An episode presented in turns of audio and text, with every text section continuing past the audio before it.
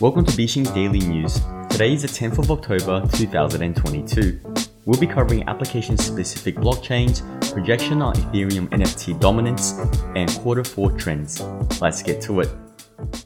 On October the 6th, KOL Jason Choi published his opinion on the article Application Specific Blockchains The Past, Present, and Future. The following are his main points. 1. I'm a bit skeptical of the every app is its own roll up and chain approach except maybe for massive standalone apps. It doesn't make sense for an app to completely give up composability and to massively increase cross-domain MEV when composing. 2. Think a middle ground between app chain and generic layer 1 makes more sense, such as thematic chains where you group apps by their needs to compose and requirements. For example, 1inch probably should exist in the same rollup, app chain, and shard as Uniswap and SushiSwap, but not LooksRare. Number 3. This can be organized via governance, which Avalanche subnets do, and is also what Sei Network decided to do. The added benefit is equivalent to teams going through governance to deploy tend to self-select better than mercenary teams deploying the 50th sushi fork. Number 4, incidentally, Treasure underscore DAO is also exploring doing something similar, creating a dedicated chain for multiple games that need to compose with their AMM and marketplace, but not any random games and mints. Concerns about bootstrapping security for new chains are increasingly negated via share security, but also ideas that are more congruent with sovereign app chains and thematic chains like mesh security on Cosmos.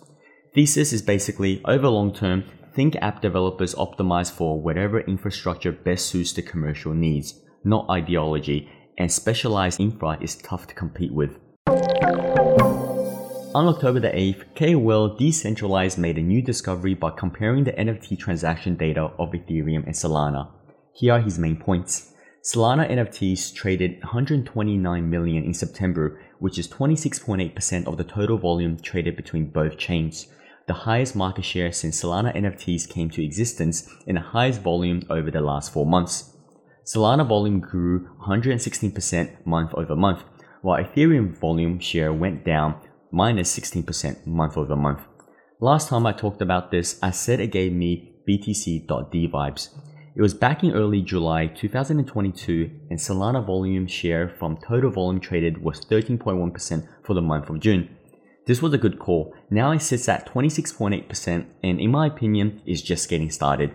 If we look at Ethereum data, we'll find two noticeable things. Number one, September volume is still trending down month over month and it's been the case for five consecutive months.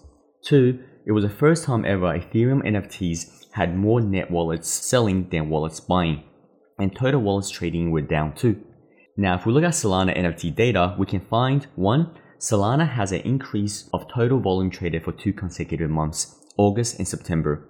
Two, wallets trading increased for two consecutive months and more net wallets selling for seven months straight. But people spread NFTs to sell, in my opinion.